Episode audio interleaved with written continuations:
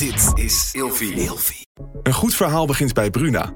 Want bij Bruna zijn we dol op boeken en verhalen. Verhalen zoals deze. De mist kwam uit de baai opzetten en besloop langzaam het Victoriaanse huis op Blake Street. Drong door de houten kieren naar binnen en bleef in dunne sliert in mijn kamer hangen. Ik lag te rillen onder het dunne dekbed. Wil jij weten hoe dit afloopt? Je leest het in In de mist van Golden Gate Park van Murat Isik. Nu bij Bruna.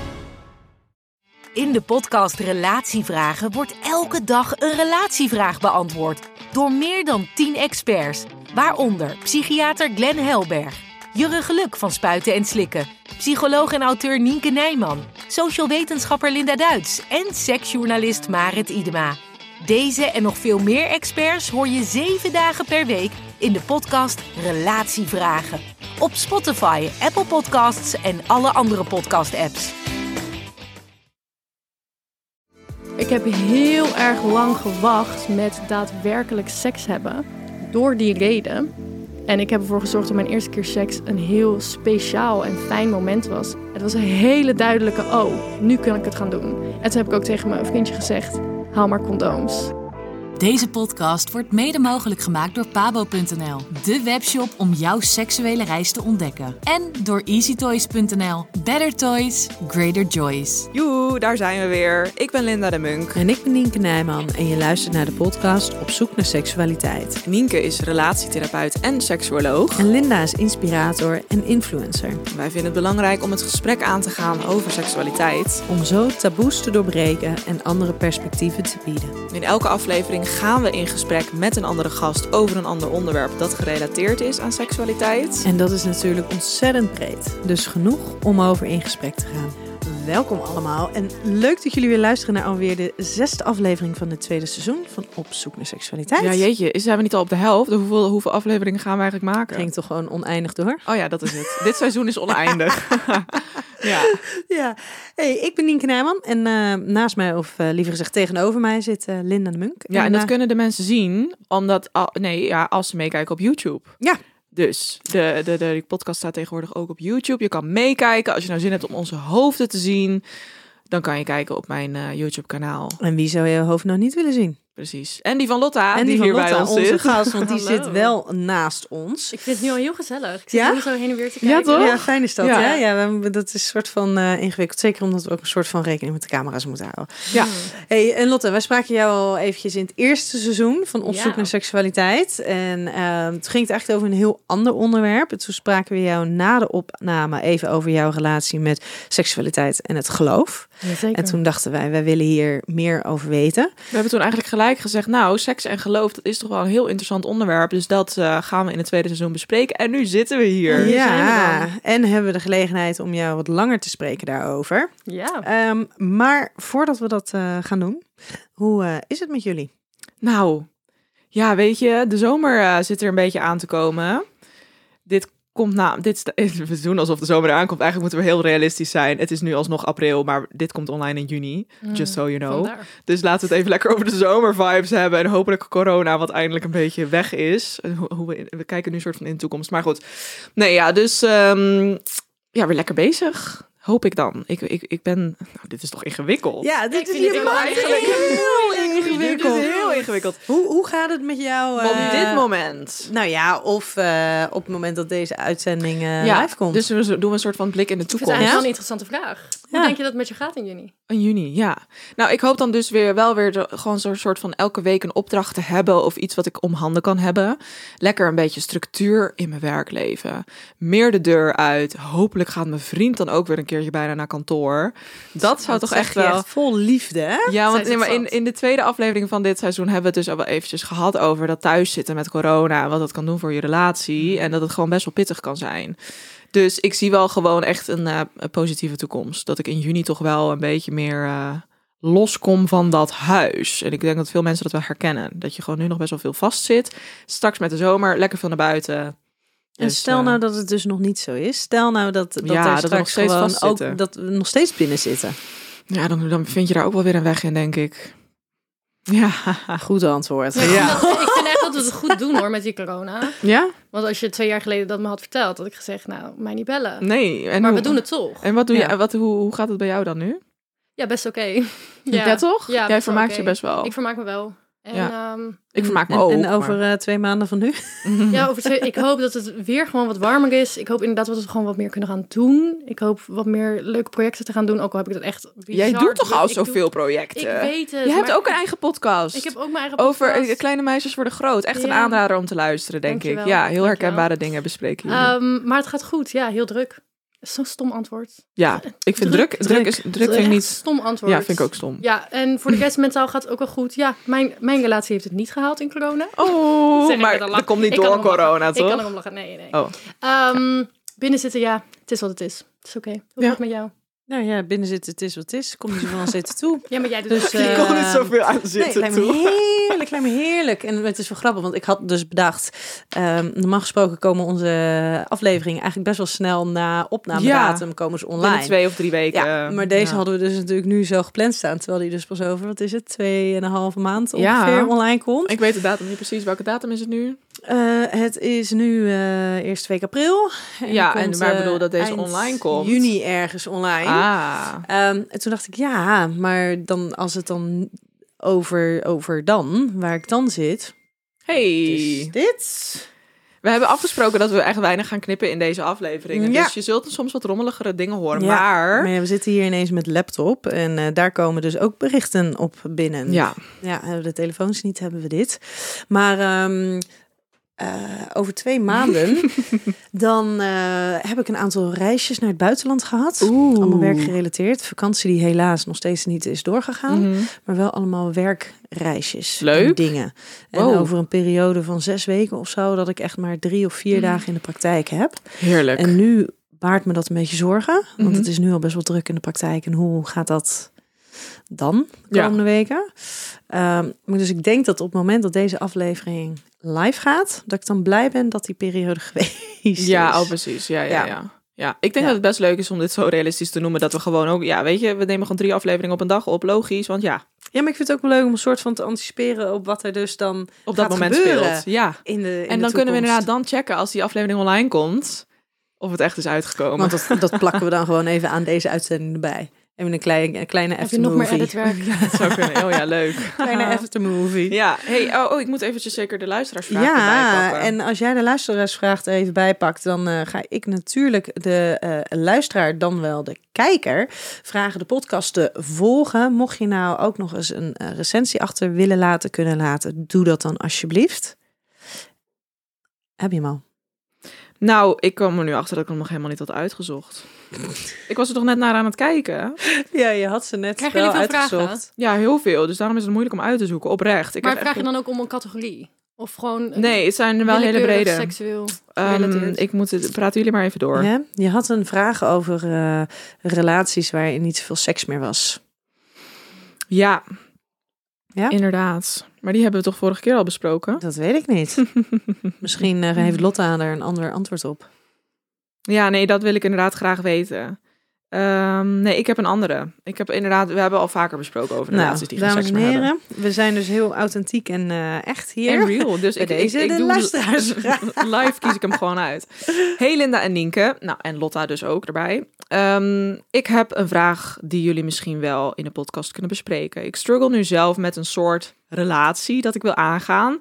Maar ik heb nog geen behoefte aan iets serieus, maar wel aan seks. Nu merk ik alleen dat wanneer ik seks heb met mensen die ik niet leuk vind, ik niet optimaal kan genieten. En me niet helemaal comfortabel voel. Maar als ik seks heb met iemand die ik wel leuk vind, ga ik snel gevoelens ontwikkelen, wat ik ook niet wil. Hebben jullie hier misschien ervaring mee? Of hebben jullie tips? Maar als Dus je wil wel- ontwikkelt, ontwikkel je toch gevoelens? Ja, ik denk dat dus hoe daar... zou, je dat zou niet je dat dan niet willen? Ja, maar waarom zou je dat niet willen? Oh, ik heb nu ook absoluut geen zin in gevoelens. Ja, maar als ze er zijn, dan zijn ze er toch? Ja, maar soms wil je toch gewoon neuken zonder... dat is zonder... prima. Maar dan Ja. ontwikkel je die gevoelens toch ook niet? Maar daar kun je toch niet voor kiezen?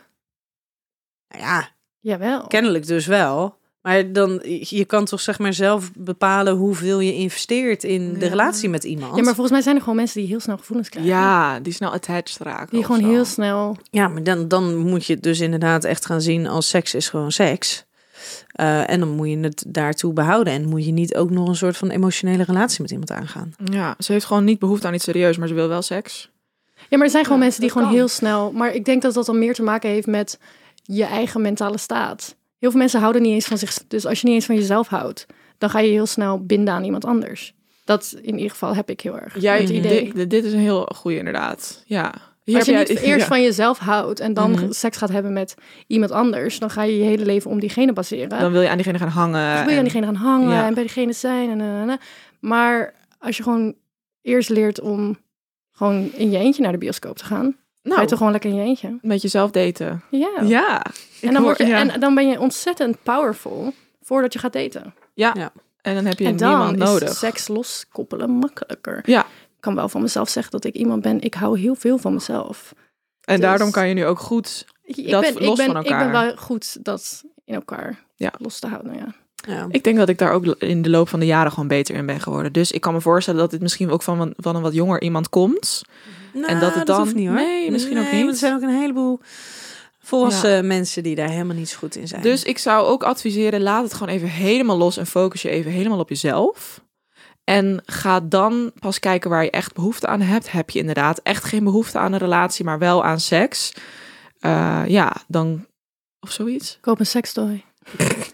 Nee, maar Ja. wat, je, wat natuurlijk wel is, hè, als, je, als je seks hebt met iemand, eh, dan heb je door, door alle hormonen die er vrijkomen, en met name bijvoorbeeld door oxytocine.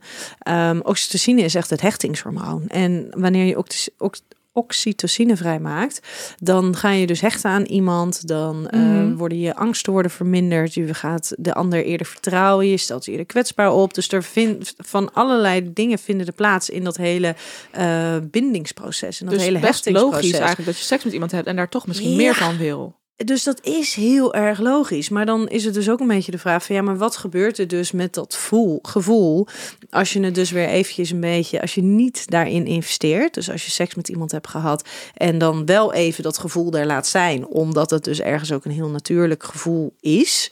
Ehm, en dat je dat dan gewoon eventjes een beetje weer op afstand houdt. En kijk dan eens of dat gevoel en dat verlangen om bij iemand te blijven zijn, of dat dan ook blijft. Of dat het Mhm. eigenlijk iets is wat eigenlijk wel continu weer een beetje weg Ik kan me heel goed herinneren dat toen ik nog veel one-night stands had, dat ik dan met iemand seks had gehad en daarna ook diegene zijn, eh, zijn nummer had. En daarna, de dag erna, diegene alweer appte van... hey, eh, ik zou zo vanavond nog wel een keer je willen zien of willen seksen of whatever. En dan was diegene vaak, die hield het dan wel gewoon af... omdat het echt de bedoeling was dat het gewoon een one-night stand was. En daarna elkaar, elkaar dus ook niet meer echt spreken. En ik merkte dat ik die behoefte nog wel heel erg voelde... om elkaar nog wel te blijven spreken. En misschien een soort scharrelrelatieachtig iets eruit te halen.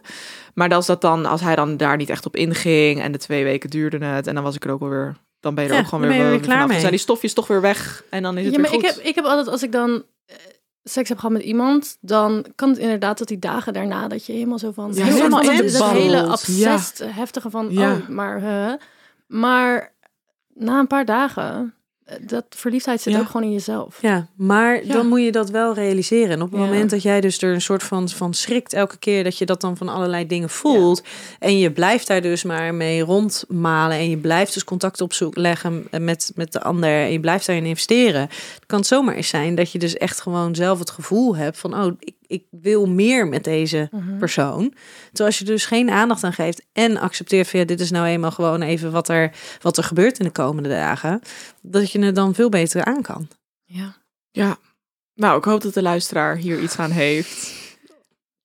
Ja? Ja, toch? Dat Ja? was het. Ja, Ja. dat hoop ik sowieso. ook. Ja. Hey, we, hebben weer, we zijn weer de timer vergeten aan te zetten. Ah, maar, ehm, nee, maar we zijn volgens mij tien minuutjes heel bezig. slecht in. Wij zijn daar heel slecht in. we Ja, zijn dus zal ik hem 12 even minuten. aanzetten. Ik ga het gewoon doen. Ja, Twaalf ga het gewoon doen. al. We zijn al 12 minuten. Ja, dat is ongelooflijk hoe Ja, snel dat dat gaat heel gaat. snel. Je, Ja. hebt het, oh, je, hebt nog een, je hebt dus een timer nodig, anders heb je geen idee. Ah, dan heb je echt geen besef van tijd. hey, wij gaan eh, eh, beginnen. En wij gaan beginnen met de stellingen.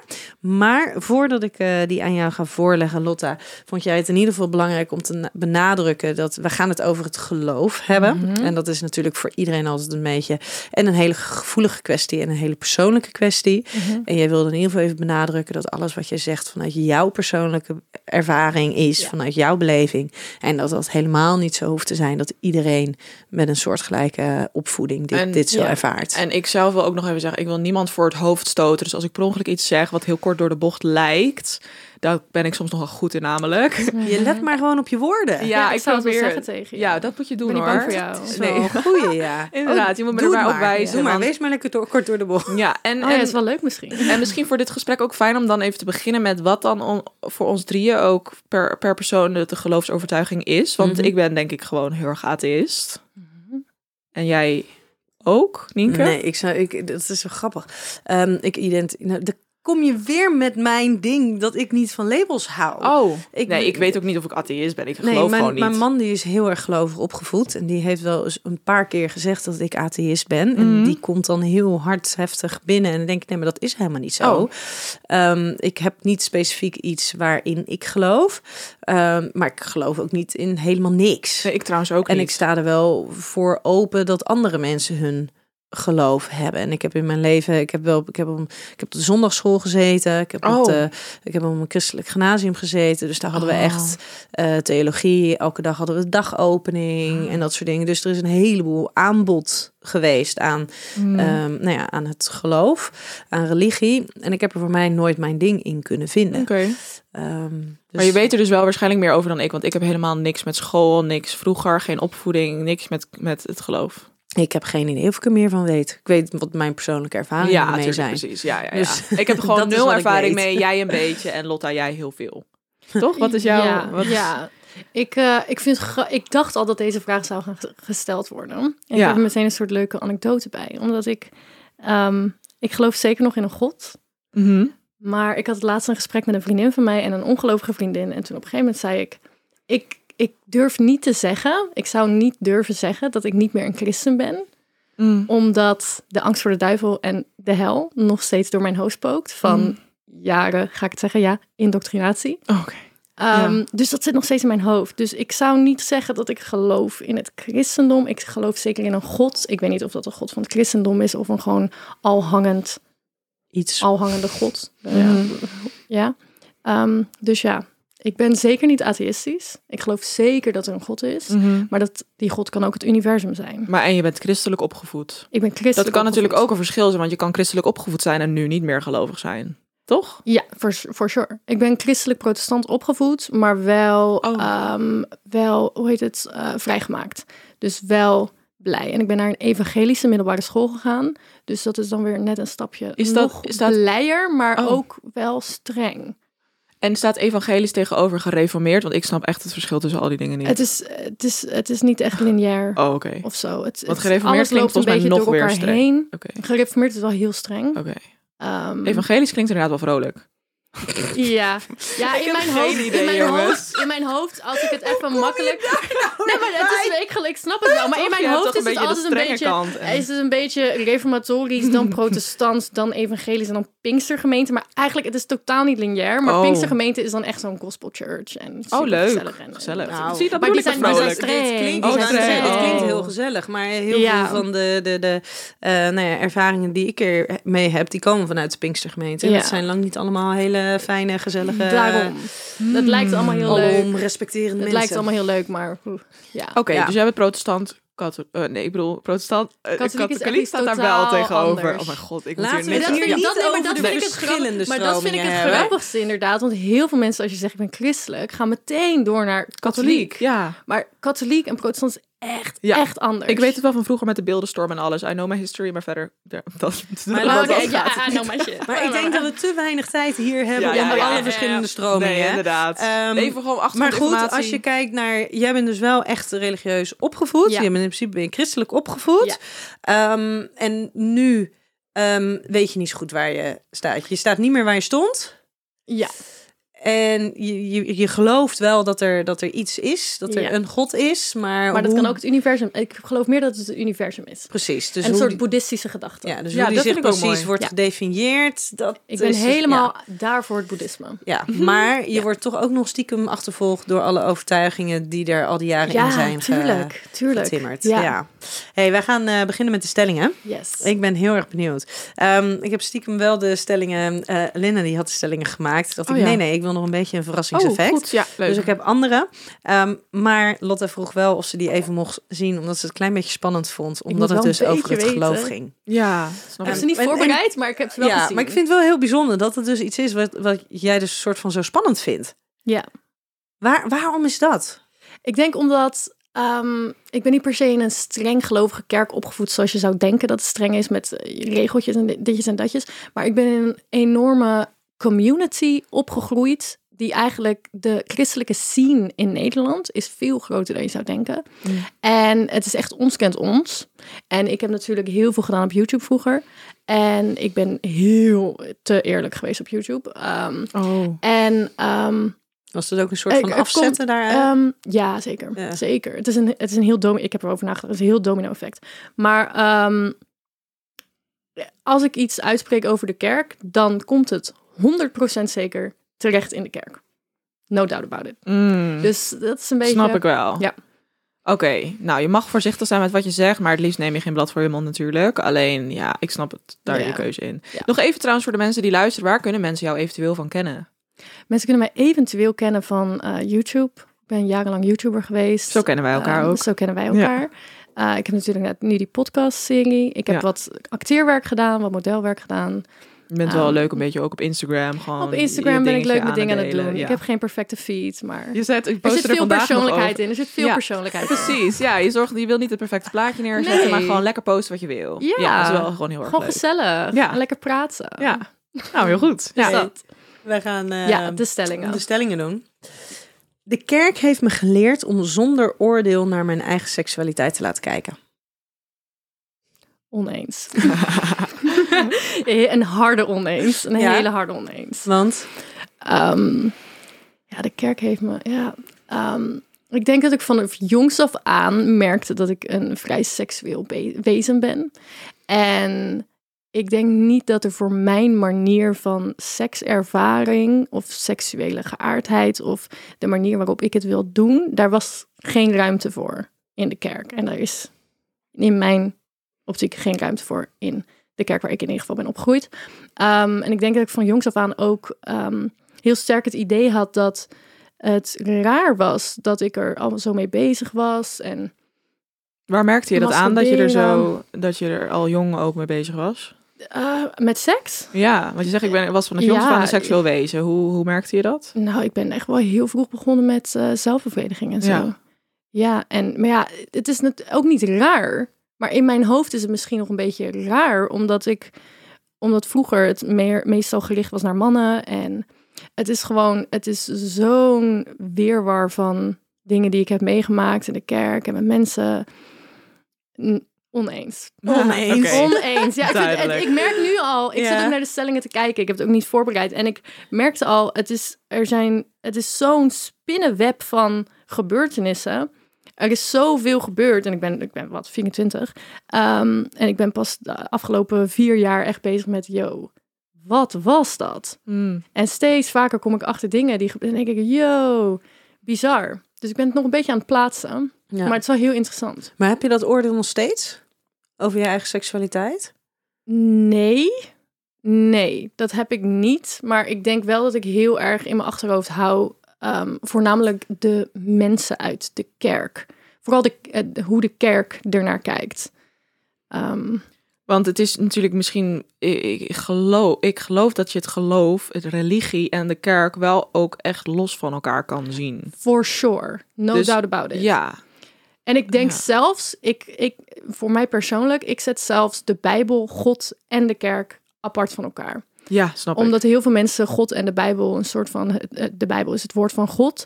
Ehm, ik geloof dat eigenlijk niet. Nee. Ehm, en ja, de kerk, dat staat er echt totaal vanaf. Maar als je het hebt over het, het oordeel over jezelf en over jouw eigen seksualiteit, dat gaat veel meer dus over de kerk en de Mhm. mensen in die kerk. En de Bijbel, Dan, eh, ja, dan over, over mijn beleving van, van God. God. Ja, Absoluut. Absoluut. ja. Ja. want God die oordeelt niet. Nee, in mijn, in, in, in mijn beleving, ehm, als er een God is, als het het universum is, als het. Ik heb heel erg sterk het idee dat het gewoon dat God het universum is, dat wij allemaal een deel zijn. Alles is hetzelfde, alles is één, alles is Ja, samen. eh, of ik vind ook soms wel een mooie gedachte wat ik wel eens hoorde, God zit in jezelf. Ja, dat bedoel ik. Maar Ja, gewoon toch? En het- alles en het- is één. Jij bent mij, ik ja, ben jou. Ja, ja, ja. Ehm, maar ik geloof ook heel erg als dit hele universum er is en, eh, en alles is God. Zo, eh, goed en fout moet er zijn. En ik geloof niet dat seks een gedeelte is van goed, en fout. Nee, nee. Kom op. En Ik is- denk echt is dat God wel iets beters zou doen. Ja, en er is natuurlijk wel een stukje wat fout is als het gaat over seksuele uitingen, maar dat Ja. heeft niet zozeer met seksualiteit te maken. Dat heeft met abuse te maken. Ja. ja. ja. Dus dat. ja. Oké. Hey, en de volgende stelling: het geloof heeft mij een positieve kijk op seksualiteit en relaties gebracht. Ehm, ik denk aan het begin van mijn leven wel en nu niet. Want? ik denk dat ik er heel, ik ben er heel blij mee dat ik. Er was natuurlijk geen plek voor de manier waarop ik seks beleef in de kerk. En dat is er in- nog steeds niet, eh, in mijn mening. Maar ehm, tot mijn achttiende was seks gewoon. Had ik, het idee van seks was inderdaad gewoon. Dat moet met iemand zijn waar je heel veel van houdt. Je eerste, er werd heel veel. Er was een soort hyperfocus op de eerste keer seks. Mm. Ehm, en bij mij was dat dan op een gegeven moment wel van... oké, dat ga ik wel voor het huwelijk doen. Maar ik heb heel erg lang gewacht met daadwerkelijk seks hebben. Door die reden. En ik heb ervoor gezorgd dat mijn eerste keer seks... een heel speciaal en fijn moment was. En ik weet ook echt dat er een switch in mij omging van... nu ben ik klaar. Nu ben ik ready. Het was een hele duidelijke... oh, nu kan ik het gaan doen. Ja. En toen heb ik ook tegen mijn vriendje gezegd... haal maar condooms. Ah, ja, ja, ja. Ik, ben, ik ben ready. Wauw. Daar was je er Ehm, wel heel bewust mee bezig. ik was er heel bewust mee bezig. Ah, ja. Dus in, daar ben ik heel erg blij mee. Maar als ik dan nu kijk naar hoe ik nu seksueel actief ben of hoe ik seks beleef, ja, dat is niet meer zoals. Zo, dat is geen hooglied. Nee. Die snappen jullie denk ik niet. Nee. Nee, dat is Hooglied, grappig. oh. Hooglied is een, is een bijbelboek. Ja. En dat Oh, gaat echt? Over, ja. Oh, hij. En dan en, het is over soort- ah, haar borsten zijn als gazellen. Oh ja. I love it. I love it. Ik heb, ik heb toevallig, mijn, eh, mijn, mijn tante zit heel hoog ehm, eh, nou, bij, de, bij de Pinkstergemeente. Hele, hele lieve vrouw, hoor. daar heb ik trouwens een hele goede relatie mee. En die doet zendelingenwerken over de Mhm. hele wereld. Wacht, wat betekent dat? Eh, zendelingenwerk, zij doet, zeg maar, ze gaat naar eh, Afrika toe en dan Oh. gaat ze scholen bouwen. En dan vervolgens vertelt ze ook over het geloof daar. Ja. Ehm, en eh, dat doet ze gelukkig vanuit, vind ik, vanuit een, vanuit een heel goed hart. Ehm, maar zij belde mij op een gegeven moment op en ze zei van ja, ehm, wij verschillen wel in sommige overtuigingen die wij hebben. Ze zegt, maar ik vind het zo fijn dat jij wel met respect en iedereen in zijn waarde laat. En toen, vroeg zij of ik eh, me er ook meer in zou verdiepen hoe dat zou gaan eh, eh, met seksualiteit binnen, binnen het christendom. En toen heb ik dus contact gehad met een, met een voorganger. En die, wat hij dus deed, dat was echt wel heel erg mooi. Die heeft dus allemaal bijbelteksten vertaald naar een soort van... je hebt toestemming om seks te hebben, mensen. Het staat beschreven Mhm. daar in teksten. En dan Mhm. geeft hij dus Mhm. een interpretatie van die teksten naar gewoon het hier en nu. En je mag seks hebben. Weet je, als wij niet op, als, als God het niet gewild had, dan hadden we niet zoveel genot kunnen ervaren. En dan hadden we ons niet zo verbonden kunnen voelen met mensen met wie wij dat seksuele contact aangaan. Dus kennelijk mag het. En juist heel erg vanuit het, nou ja, waarom voelen wij ons niet veilig genoeg binnen een, een, een, zeker binnen een huwelijk, want dat was dan wel, wel binnen een huwelijk, maar wat onvoorwaardelijk is, wat vrij van oordeel is. En waarom voelen wij ons daar binnen niet vrij, en veilig genoeg om je, je eigen seksuele ik te onderzoeken? Mhm. En dat juist die, die onvoorwaardelijkheid van dat huwelijk binnen, eh, binnen dat geloof, eh, juist voor, voor die ruimte zou moeten zorgen. Mhm. Maar wat je ziet is juist vaak tegenovergesteld, dat die ruimte er helemaal Nee. niet is. Nee. Ik heb hier een heel grappig verhaal over, want hier moet ik nu over nadenken. Een vriendin van mij, zij was een paar jaar ouder dan mij in de kerk. En zij had een gesprek toen ze 13 was of zo met iemand van de categorisatie, dat is bijbelstudie. Goed. En ze hadden het over de drie pilaren van een gezonde relatie. God, eh, seks en nog wat. Nou, maakt niet uit. Oh, sorry. En, ehm, en Wij gebruiken in relatietherapie drie andere plagen. oh heren, wat dan? Nou, in ieder geval geen God. Oh. Anyways, eh, daar hadden ze het over. En toen zei zij, en toen hadden ze het eigenlijk alleen maar over, over God en die anderen. En niet over seks. En toen zei zij, ja, maar wat is de seks niet werkt. En toen zei die eh bijbelstudieleider, die zei, oh, dat is bij iedereen wel een beetje hetzelfde. Als in, dat gebeurt, dat is Nee, toch... dat is gewoon, like, seks, daar hoef je niet van tevoren heel erg over te praten. Want bij iedereen, iedereen Want is wel een beetje is- hetzelfde. uit, uit- oh, gewoon ja. missionaris. Oh mijn god. Dat is prima. Ja. Oh, ja, dat is niet goed. Dat Oh, is niet goed. nee. Nee, Ja. nee. Seksuele vrijheid is voor iedereen weggelegd. ja, ik vind het wel een ding, inderdaad. Ja, ik mag hopen van wel. Is het zo? Nee, zeker niet. Al helemaal niet in de kerk. Zeker niet. Nee, nee, nee, nee. nee. Ehm, nee, ja, ik vind het een hele moeilijke stelling. Seksuele vrijheid voor iedereen af- uitgelegd. Ik, zou, ik kan daar ook wel wat over zeggen, denk ik. Ja, natuurlijk gun ik, het ik gun iedereen seksuele vrijheid. Enorm. Mhm. Maar er zijn ook mensen die het niet zo belangrijk vinden. Die, die, die, die er geen baat bij hebben om zich seksueel vrij te voelen. Die denken, ja, het is allemaal wel best. En inderdaad, die missionarishouding, daar word ik gewoon gelukkig van. Ja, maar dan En meer is het toch niet. ook een vrijheid? I guess. Ja, dan voel je je daar Omdat dus ook vrij in. Omdat je jezelf keuze is. geen beperkingen oplegt. Ja, maar ik denk dat, dat het, als ik kijk naar mijn opvoeding, ehm, het is gewoon dat ik heel hard ben en gewoon oude wonden opentrek en gewoon doorga met het leven. Maar als ik dat niet was, er was geen plek voor mijn soort seksualiteit. Ik ben niet heel monogaam van mezelf. Ik ben niet, ik ben ontzettend queer. Ik, ik ben niet zoals dat. Ik ben van seks voor het huwelijk. Ehm, daar was geen ruimte voor. Dus ben ik het zelf op een verkeerde manier gaan opzoeken en op de harde manier gaan leren. Ehm, en veel mensen doen dat niet. Die gaan wel, ik, je, moet, je moet eens weten hoeveel van mijn oude vriendinnen gewoon getrouwd zijn, een huis hebben, kinderen hebben en leven dus wel. 19 zijn. Ja, oh. En die gaan het gewoon, die gaan het of gewoon niet meemaken, of die gaan heel hard op hun bek over 10 jaar. Ja, Ja. dat denk ik dus ook. Ik heb daar wel een mega-oordeel over, over überhaupt over trouwen, maar ook over vroeg trouwen. Ja, dat durf ik ook wel gewoon te zeggen. Ik vind dat gewoon dom. En ik weet niet of dat... Dat is wel heel kort. Sorry, dat, is wel heel kort de bocht. Ja, nee, ja. maar goed. Ik zou... ik- Nee, maar ik moet het gewoon... Ik kan het best wel netjes zeggen. Ik zou het zelf gewoon niet doen. Prima als jij het wil. Als het je eigen, echt je eigen Ja, maar keuze je is. zit wel met geknepen geloof- billen. Je zit met geknepen billen Ja, op maar die ik ceremonie. geloof dus niet... Inderdaad, ik geloof niet dat het echt, echt een eigen keuze is. Je hebt dan denk ik gewoon geen keuze. Ja, maar wat nou als dat jouw wereld is? Ja, dat zou kunnen. Je, dan weet dat je is ook niet natuurlijk beter. ook zo, hè? Als jij, als jouw wereld tussen, tussen de, de, de muren van de kerk bestaat en Ja. er zit niks in jou wat, wat, wat getriggerd wordt door iets wat daar buiten Ja, ligt. Maar ooit ga je daar wel buiten treden en dan Nou, dat, zie je... dat Ja, maar weet dat ik weet je niet. Dat hoeft dat dus is niet waar. zo. Ja, want ik ben er wel echt uit, uit, die, uit die cocon ge- ge- gevallen op een gegeven moment. Maar dat was ook omdat ik bepaalde beslissingen maakte die anders waren dan de kerk. Want Ja. ik moet wel zeggen, toen ik, toen ik eh, in de kerk zat en in die community zat... Jullie zouden mij niet terug herkennen hoor. Nee. Ik, was, ik was wel In gewoon. Ik was was, echt benieuwd. In hoe ik was, ik Ja. was wel echt gewoon. Ik was wel de outcast. Maar ik stond De wel gewoon. Ik stond, incast. ik stond maar. wel gewoon mensen uit te maken van eh, nee, je mag echt geen abortus plegen. Mm, Ja, wat?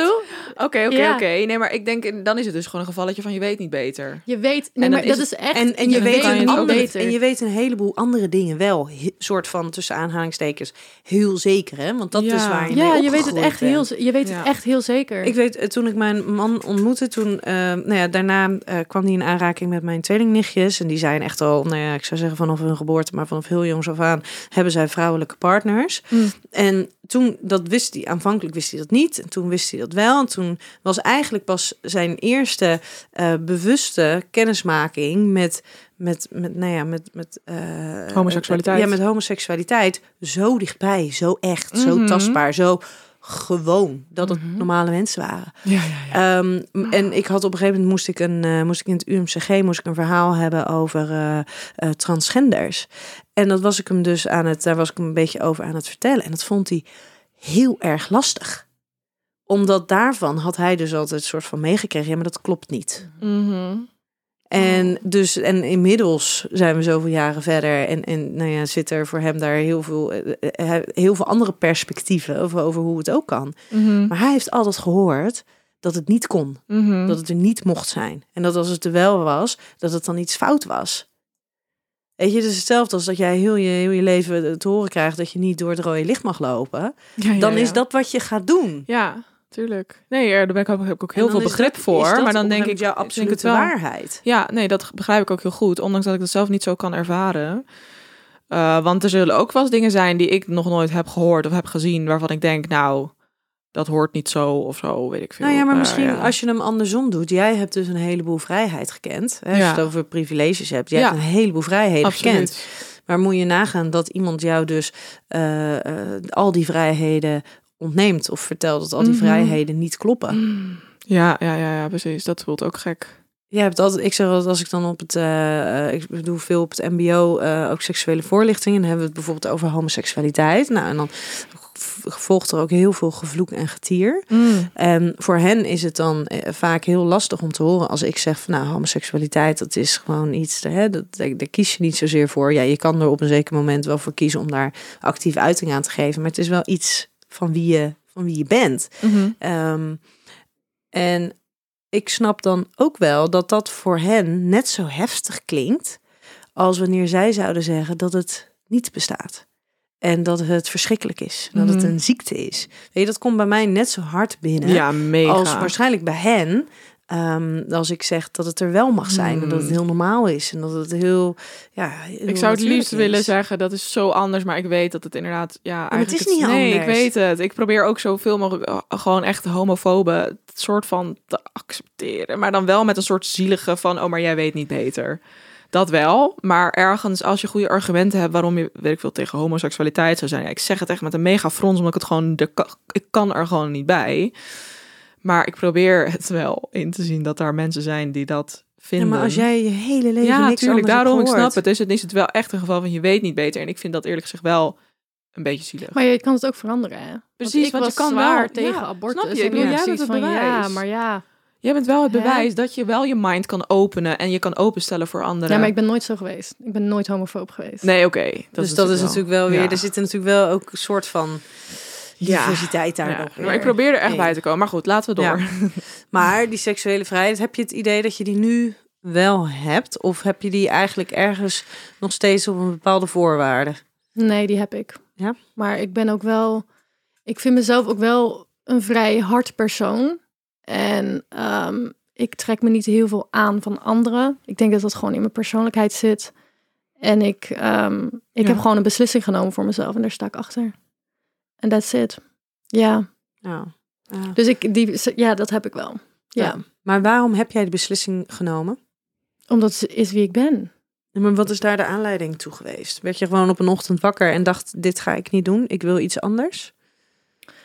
Ik denk, nee, dat gaat heel geleidelijk. Want natuurlijk met je eerste vriendje ben je dan een beetje dit en dat aan het doen. Maar ja, natuurlijk geen penetratie. Want hoe, weet je wel. Mhm, Want je bent opgevoed met het idee geen seks voor het huwelijk. Zeker, Ja. zeker. En maar mijn is- ouders hebben het niet streng gedaan. Ze En hebben wat heel is dan geen seks voor het huwelijk? Ja, Ja. Daar, ga je, daar ga je. En we- weet je hoe het een beetje is in de kerk? Ehm, in ieder geval waar ik ben opgegroeid.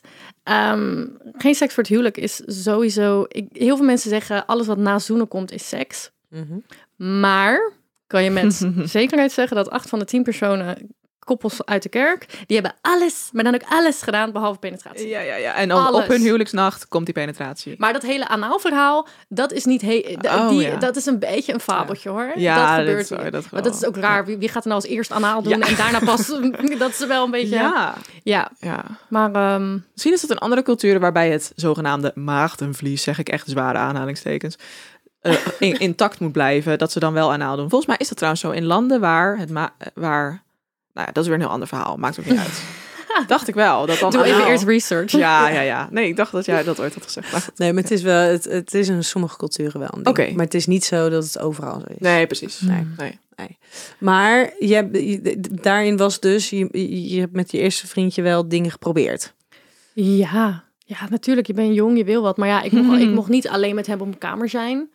En ehm, Waar, Want hij waar was ook- het dan? In de kerkbank. ja, je, kan- je, wordt heel, je wordt heel creatief met dat soort Ja, dat snap ik wel. Maar hij was dus ook christelijk opgevoed. Ja, hij Ja. was heel Mocht jij dan ook niet met iemand Oh. anders gaan die niet christelijk was opgevoed?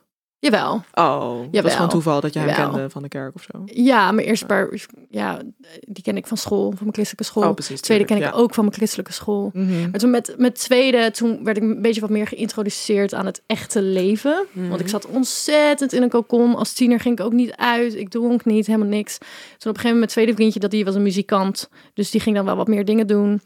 Nou, op een gegeven moment was ik er gewoon klaar voor. En Ik denk dat ik gewoon heel langzaam het geloof een beetje, het christendom in ieder geval, wegvoelde kabbelen. Gewoon heel langzaam. En ehm, ja, dus toen ben ik gewoon seks gaan hebben. Maar na mijn eerste vriendje, eh, tweede vriendje, ehm, toen ben ik wel echt mezelf gaan ontdekken. En ik denk dat ik daar een beetje in ben doorgeslagen. Omdat ik toen ik rond de 18, 19 was, best een traumatische tijd heb ervaren. Toen heb ik me heel erg alleen gevoeld, omdat ik ook het idee had dat de kerk mij niet meer zag, omdat ik niet meer in het plaatje paste. En ik denk dat omdat er geen ruimte was voor mijn soort seksualiteit en ik dat nooit heb kunnen uitzoeken en daardoor al die dingen die samenkwamen, trauma, eh, alleen zijn, niemand om je heen hebben, toen ben ik ehm, mijn seksualiteit gaan ontdekken, maar niet helemaal op een gezonde manier. Mm. Maar ik wist ook niet beter. Mhm. Ik wist ook niet hoe je, ehm, hoe je als niet-monogaam persoon seks kon ontdekken. Want dat was mij nooit verteld. Mm. Niemand had mij verteld hoe je dat veilig moet doen. Hoe je je gevoelens moet bewaren. De enige manier om je gevoelens te bewaren was wachten tot je huwelijksnacht. Oh. Dus En eh, dat was dan ook een soort misschien uitvluchtings, hoe heet dat? Vlucht, toevluchts. eh, hoe heet ja, ik denk ook dat het een schreeuw van hulp was. Ja, ja ja. zeker. Dus je ging een beetje vluchten in, in, in het ontdekken van eigenlijk op een verkeerde manier seksualiteit ontdekken of zoiets. Ja. Maar, maar hoe Oh. ontdek je dan op een verkeerde manier seksualiteit? Ik denk dat ik een hele lange tijd een enorme fixatie heb gehad op bevestiging van mannen. Mhm. Ehm, in wat, en ik denk echt, als ik er nu op terugkijk, nu ik wat ouder ben, ik liet. Ik denk ook dat ik, ehm, en ik weet niet waar dat vandaan komt, daar ben ik nog naar op zoek. Maar ik denk dat ik heel lang het gevoel had dat ik, ik liet een soort van de wereld me pijn doen, omdat ik het idee had dat ik dat verdiende. Mm. Ja, Is, heeft dat ook te maken met een bepaald soort laag zelfbeeld dan wat je dan... ik denk, ja, dat is grappig dat je dat zegt, want ik ben natuurlijk van mezelf een enorm zelfverzekerd persoon. Ja. Maar bij mij zit mijn zelfverzekerdheid echt in bepaalde vakjes. Ja, En dat op herken sommige, ik wel. Op sommige vlakken ben ik gewoon echt straight up een narcist. Gewoon, ik loop langs mezelf en ik denk, ik ja, ook. hoor, Ja, ik hou ook echt van mezelf. op sommige Snap je? Maar, ja. een andere, andere momenten, dan denk ik, nou, weet je wel. Dus, Ja. maar het is gewoon, het is heel interessant. En ja, Maar, zitten, maar ja, maar aan de andere kant is, lijkt het ook wel logisch. Want als je het dus hebt over dat stukje seksualiteit en jouw eigen seksuele ik mogen zijn, Mhm. dat is natuurlijk nooit in jouw opvoeding gevormd.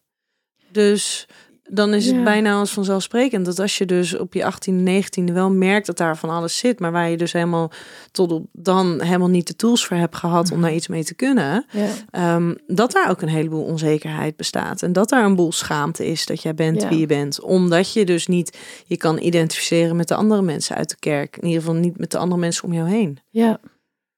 Ja, En dat je daarom, hè, ik was toevallig was ik de documentaire It's a Sin aan het kijken. En daar zat, eh, daar kwam nou ook, een stuk in dat ehm, heel veel homoseksuele eh, jongens die in de jaren tachtig dan eh eh, HIV kregen en daarna AIDS.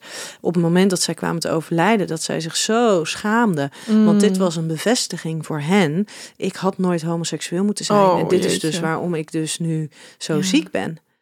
Weet je, dus een soort van Ja. bevestiging van, oh ja, maar ik zit nu in de shit met mezelf. Of er wordt nu, ik word nu slecht behandeld. Maar dat is kennelijk is dit wat ik dus over mezelf heb afgeroepen. ja, bizar. Vanuit schaamte voor zichzelf. Mhm. Ja.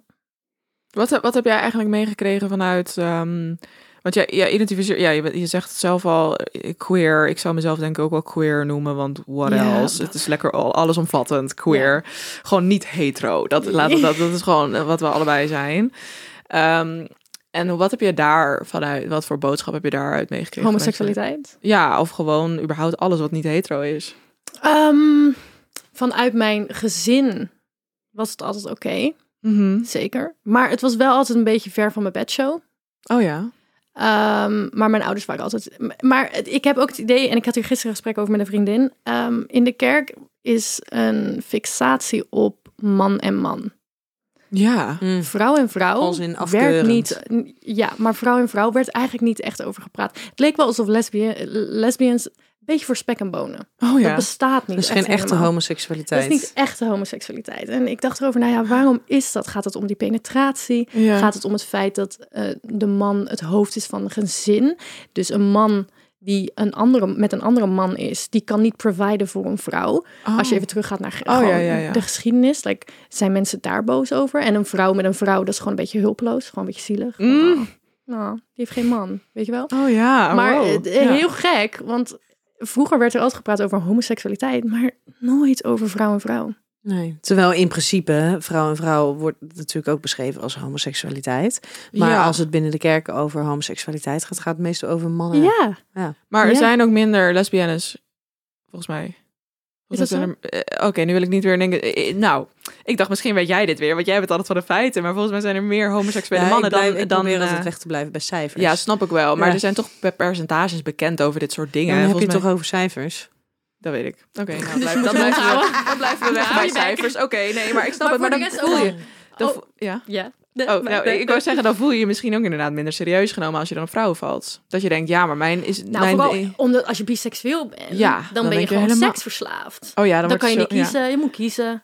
En eh, ja. Ja. dat is gewoon een beetje gek. Komt Lotta weer, altijd weer heftiger. Ah, dat maar was ja, ja, een want is dat ook dan een ding? Hè? Want eh, omdat je al zei van, nou, ik- dat je altijd een beetje een outcast eh, was, hadden ze inderdaad, hadden mensen om jou heen zoiets als van, oh ja, kom jij weer met iets? Moet jij het Met weer alles, anders hebben? Alles, alles, Mm. alles, alles wat ik deed.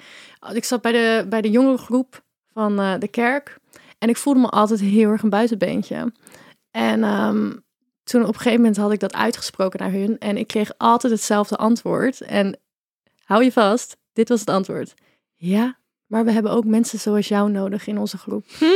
Ja, oké. Hm. Maar is dat dan iets positiefs of iets Ja, negatiefs? hun bedoelde dat als iets positiefs. Maar ja, Ja. als je dat tegen een 16-jarig meisje zegt die zich de Eh, outcast voelt. oh ja. Mhm. dat is- Ja. Dan voel je je nog meer Dan voel je je eenzaam nog en eenzamer. outcast. Ja.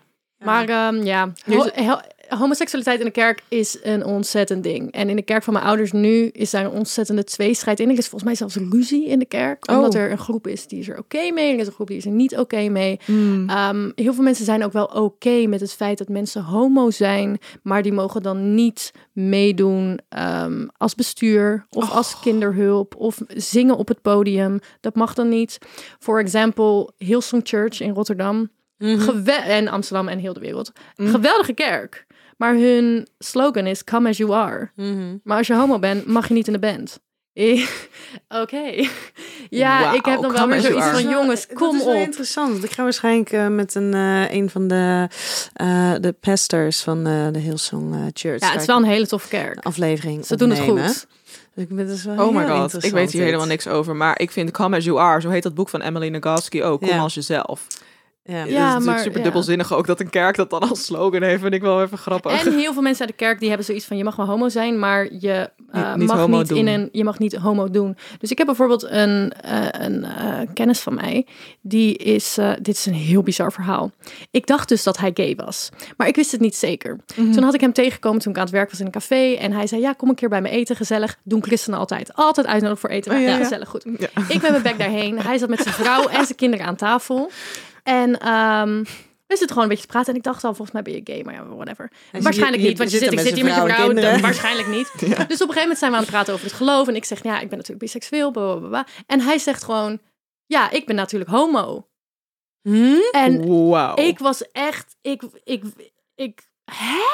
Maar En geloof vrouw of niet, in elke andere situatie zit je dan toch ook een soort ja, van... of, Ja. ja. Huh? Oké, dus ik vertel. zat daar van, hè, wat gebeurt hier? ja. En zijn vrouw zat er gewoon naast van, ja, hij is homo, maar hij houdt zoveel van mij, dat kan. Nou, Oh. ik, absoluut no judgment. En als het kan, Dat ik geweldig. Ja. Als het kan en je bent er gelukkig mee, geweldig. Maar ik zit weer, wederom met geknepen billen aan tafel. Ja, maar aan de andere kant, weet je, want op het moment dat jij binnen ehm, eh, een hele religieuze omgeving bent opgevoed en je hebt dus wel bepaalde ideeën en normen en waarden over eh, het hebben van het gezin en eh, het, het, nou ja, het Ja. eh, providen voor, voor je gezin. Ehm, en jij kan dus voor jezelf een leven creëren waar en jouw seksualiteit er mag zijn. Weet je, dat hoef je dus niet te ontkennen, Ja. zelfs niet tegenover je vrouw. Maar jouw hele normen en waarden, wat betrekking, met betrekking tot een gezin en getrouwd zijn, dat mag er ook zijn. Ja, het is mooi. Zeker. En Maar- helemaal als zijn homoseksualiteit er dus nog wel mag zijn. En dat ja, hij misschien daar dat zelfs ook nog uiting aan Ja, mag dat geven. hoop ik toch wel Ja. ook wel. Ja. Want Want ik- dat is, heb ik hij wel mag er eerder geen uiting aan. Oh, dat helemaal doet hij niet. Ik geloof Dat dus doet niet. dat Ook je- niet stiekem of in fantasie dat weet ik of toch in... niet. Nee, ik Dat- hoop dat- Nee, dat ik is ook een vorm van niet uiting geven. Ja, dat is waar, maar ik ben niet die, maar ik denk het niet. Want Maar het is, het ik is denk wel... dus, vroeg of laat kom je jezelf dan zo hard tegen. Je gaat niet zo lang met jezelf kunnen leven als je jezelf de hele tijd moet verstoppen. Ja, maar dan is dus Ik vind de het vraag, gewoon- ik in vind hoeverre gewoon moet je van- je verstoppen? ik, ik, ik heb zoiets van. Ik geloof niet dat er een God is die liefde van iemand gaat afpakken. Ja, liefde zou verbieden. Dat is zo belangrijk. Echt hè? Ja. Ik geloof niet dat, dat als ik verliefd zou worden op een vrouw, dat God dat van mij zou afpakken. Nee, maar de kerk Nee, dus man. In sommige gevallen, de kerk. Dus daarom, dat even, om nog even duidelijk dat verschil voor mij ook tussen God en de kerk en de Bijbel en de kerk. Ik denk dat de Bijbel en de kerk wel een beetje onder één hoedje zitten soms. Ja, maar er zijn ook me- dat Maar is heel God, persoonlijk. geloof- Want er zijn ook mensen die heel erg geloven dat de Bijbel het woord van God is. Ja, Ik doe dat gewoon persoonlijk maar niet. het is door mensen geschreven. Maar goed, in ieder geval. Oké, eeuwenlange discussie. Eh, sorry. ik moet er toch wel even iets ingooien. Maar eh, ik, geloof, ik geloof heel erg dat God iets moois is. Dat geloof ik zeker. Want ik ben ook best wel spiritueel en al dat. Mhm. Maar die kerk, ja, sorry. Ja, ik kan Jij bent niet zo fan van de kerk. Nee, Jij bent geen fan. Niet. Ik ben geen fan. Ik hou maar niet dat van andere mensen die andere mensen iets opleggen. Gaan vertellen wat je moet doen. Ja, maar en voor sommige mensen biedt het een heleboel hoop. En het biedt Ja, en een hou vast. En ik zie dat als een hele erge onzekerheid. Oeh. Een beetje. Ja, ik, ik heb wel mooi. dat is dus het verschil tussen dat zij Ja, zich wel als sorry, ik zit- Ja. soms zit ik te denken- en dat zou ik dus Maar jullie ik zijn een leuk duo. Ja, maar Jullie zijn een leuk ik, duo. ik, ik weet dat ik mezelf, ik probeer mezelf ook heus wel te, te nuanceren. En ik wil echt niemand voor het hoofd stoten. Maar ik vind soms ook dat ik mijn mening, ook al is die soms wat hard, wel mag geven. Ja, maar je mag je eigen mening hebben. Maar ik sta ook vanuit de kerk ervoor, ja. vinden jou ook des duivels. Waarschijnlijk, Oh, dat ja. inderdaad. Snap Dus je? op. Inderdaad, ja, precies. Nee, dus dat, Hey, ja. Maar Ja. hoe, hoe zit het over het algemeen, denk je, zeker in, in Nederland, hè, dat is nog wel even wat anders dan eh, over de hele wereld gezien, is, is er telkens meer ruimte aan het komen voor de hele LHBTIQ Oh ja, plus eh, Zeker. Maar er zijn ook van die communities in, binnen de kerk. Dat vond ik dan wel weer surprising. Ja, nou, in mijn kerk, er is dus een, het zijn twee groepen. Maar er was één man, ontzettend lieve man. Eh, al vanaf jongs af aan ken ik hem. Ehm, maar die gewoon, die had ons op een gegeven moment in een groepsapp gegooid. Dit gebeurt vaker, ik krijg soms berichtjes van de kerk, dit, dat, zo, zo. Nou, ik word in een groepsapp gegooid met allemaal eh, mensen. En de vraag, hey, kom we gaan gezellig pizza's eten. Goed, nou, dit gebeurt, ja, je kijkt me heel raar aan, maar dat gebeurt heel vaak in de kerk. Dat is gewoon, ja, nou, maakt niet uit. De community Lekker met z'n allen eten. En ik ga door die lijst heen. Ik denk, ja, dit zijn alleen maar homo's. Mhm. Ik zeg, jongens, ik vind het heel gezellig om pizza te komen eten, maar wat is dit? Bleek dus dat hij gewoon wou dat wij ons verhaal konden doen.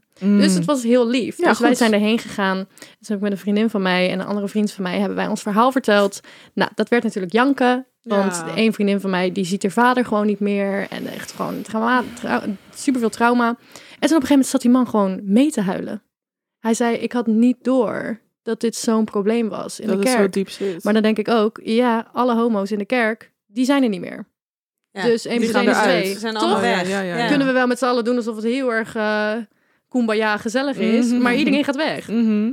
Ja. Ja, en dan zijn waarschijnlijk zeg maar dat hele ehm, die de LHBTI plus community, dat is iets wat natuurlijk heel erg waar jongeren zich nu heel erg in kunnen sterken, ook de social media en zo. Dus mensen vinden elkaar daarin veel sneller dan als, Ja. wat dat bijvoorbeeld twintig jaar geleden gebeurde. Dus als je het hebt over eh, zeg maar de oudere generatie, jongere generatie, ik kan me voorstellen dat die jongeren elkaar nu nog wel een soort van ergens tussendoor achter de muren van de kerk om weten te vinden.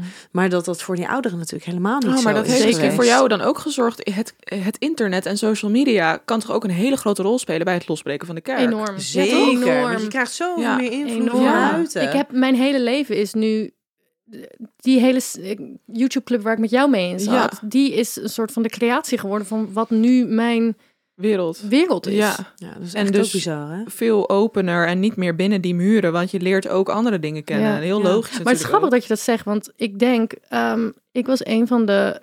Ik heb in 2015 een video geplaatst op YouTube. Ik wil mijn seksualiteit niet labelen. nou, Oh, ja. had ik natuurlijk weer helemaal niet over nagedacht met mijn 18 jaar. Een enorme backlash vanuit de kerk. Gewoon mensen die Oh. naar me toe zijn gekomen, die ik al jaren ken. Dit is een zonde. Mhm. Dit is een zonde. Maar gewoon op een verjaardag, hè? Nou, ik Oh, jank natuurlijk. Ja, Goed. ja, ja. Maar ehm, vanuit die video, omdat ik dat online durfde te posten, kwamen er heel veel mensen uit de kerk die stiekem gay waren. Mhm. Ja. Yo, Lot, eh, what's up? Weet je Ja, wel? ja, ja. Laten we het erover hebben. Gelijk even zo, zo, dat verbindt gelijk. Hè? Ja, dat verbindt dat vind heel ik ook zo bijzonder. Mega. Alle homo's zitten altijd bij elkaar. Elke, maar dat vind door heel bijzonder. Nederland, elke homo die je spreekt, die kent altijd wel weer een Ja, andere homo. Die, elke, alle homo's Ja. kennen elkaar. Maar lesbians, die hebben al- elkaar allemaal gedaan. Ja, Zo maar erg. alle homo's trouwens ook. Ja, Oké, sorry. Ja, heel, ook weer heel hoe- kort door de hoe bocht. Maar hoe ongemakkelijk is het? Zou het zijn dat elke keer als je dan iemand ontmoet die heteroseksueel is, dat je dan zegt, oh, ik heb ook een heteroseksuele ja, eh, oh, ja. inderdaad. Ja. Oh. Dat, dat vind ik wel een beetje lastig Zo als het gaat homoseksualiteit. kijk, als je dus of- weer... Sorry, wil ik toch even die cijfers. Hoeveel pro- procent van de bevolking is homo? 10 of zo? Nee, Super ongeveer, weinig. ongeveer 1 op de 10. eh, Precies, ongeveer als 1 op de 10. homoseksueel. Zoveel. Ja. Ja, maar ik vind, dat is wel een klein, redelijk Ja, klein... ik weet trouwens niet of dat op de wereldbevolking is, maar dat is In ongeveer ieder geval in in Nederland Nederland. is dat ongeveer 1 op de 10. Tenminste, dus Ja. mensen die ervoor uitkomen. Maar daar want- zijn dus wel ook, wat, wat ik daar echt denk wel een grote rol ook in speelt, is, ehm, is dat er gewoon, als, als jij in een wereld opgroeit, dus in Nederland in een omgeving opgroeit, waar homoseksualiteit er mag zijn, En waar je überhaupt mag bestaat, trouwen. Is er natuurlijk, nou niet even los van Oh. trouwen, maar gewoon als het er mag zijn. Weet Ja. je, als je het op tv ziet, als je het ergens op school ziet, hoort, wat dan Mhm. ook.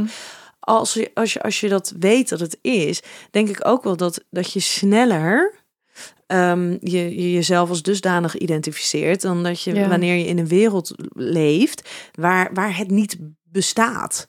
En dan zijn er Ja. natuurlijk, Ja. daar is het er ook. Absoluut. Ja, Maar, maar, ik denk dat doordat je gewoon er, er veel mee, Ja. meer mee in aanraking komt, dat je dus ook veel sneller bij jezelf gaat denken: Goh, is dit iets waar ik Ja. me ook mee kan Mhm. identificeren? dat is natuurlijk ook Kijk naar hoeveel vrouwen nu zeggen, ja, ik ben wel een beetje bi-curious. Absoluut. Ja, Dat, is ook zoiets ook iedereen, maar iedereen, Ja. iedereen is er open over. Dus vrouwen zijn opeens van, ja, nou ja, ik wil wel een keer. Ja, ik vind het Hmm. best Nu kan interessant het. om een keertje te proberen, dus waarom? Ja, waarom ik ben niet boos erom. Nee. Nee, I love it. Ja, echt hoor.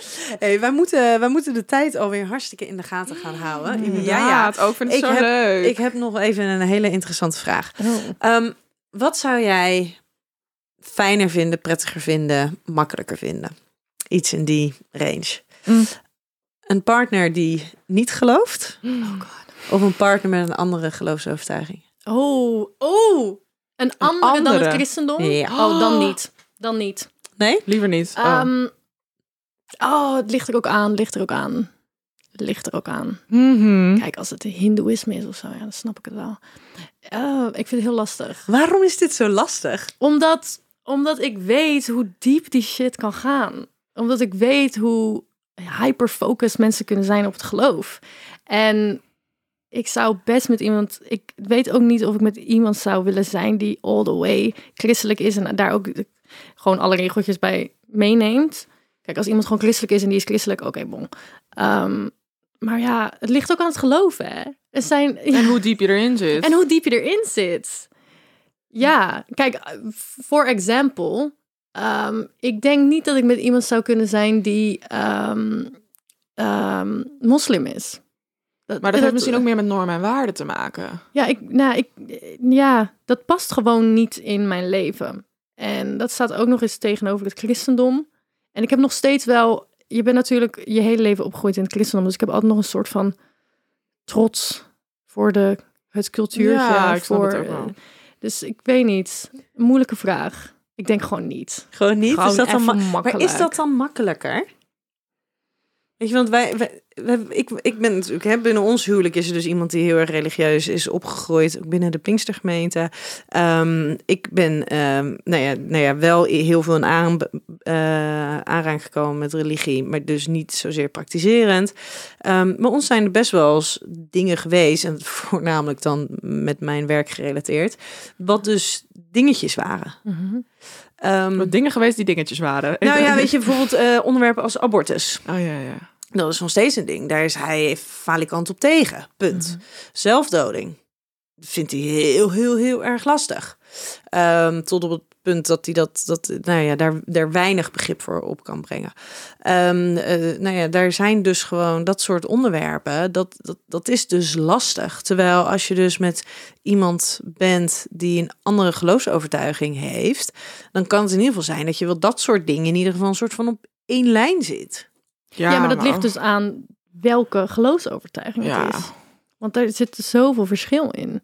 Ik zou het wel. Ik denk dat ik het wel. Ik vind het in ieder geval heel leuk om met mensen te zijn om me heen die niet meer zo extreem christelijk zijn, maar wel gewoon het begrijpen. Want ik is een ontzettende. Er zijn zoveel inside jokes. Je Mm, begrijpt elkaar meteen. Ja, het, is gewoon, het is gewoon heel leuk. Mhm. Dus ja. Om heel eerlijk te zijn, ik heb ook helemaal geen zin in een relatie. Dus. Nee, Nou, dat snap dus, ik. geloofsovertuiging of niet? Wauw, maar in ieder geval, je hebt het wel heel mooi en open verteld. Ik denk eigenlijk dat je echt alles heel goed hebt gezegd ook. En dat je Nou, helemaal niet bang hoeft te zijn. En misschien moet ik bang, wel bang zijn. Ik denk Nee, het wel. joh, Kom jongens, op. Ik moet toch ook gewoon mijn mening kunnen geven zonder dat ik gelijk mezelf de hele tijd moet excuseren. Want ik, ben, Nee. ik merk Ja, echt, ja. ik ben de laatste tijd echt mezelf heel gaan vaak aan zij- het excuseren. Nu gaan zij ook gewoon hun mening Mij- geven mij over afmaken. jou Ja, zonder zich te excuseren. Ik ben voor helemaal vrijheid van meningsuiting. Ik Ik ben gewoon bang. geen comments lezen en zo. Nee joh, doe ik al sowieso. Net trouwens, doe ik altijd. Ik lees altijd alles. Als Ja. het echt haatdragend is, tuurlijk, ik wil je mening horen, maar een respectvolle, geargument, Weet je wat ik altijd geargumenteerde deed? mening. Als ik haat kreeg, Ja. dan zei iemand eh piephoer of wat dan ook. Ja. En dan stuurde ik terug, God zegentje.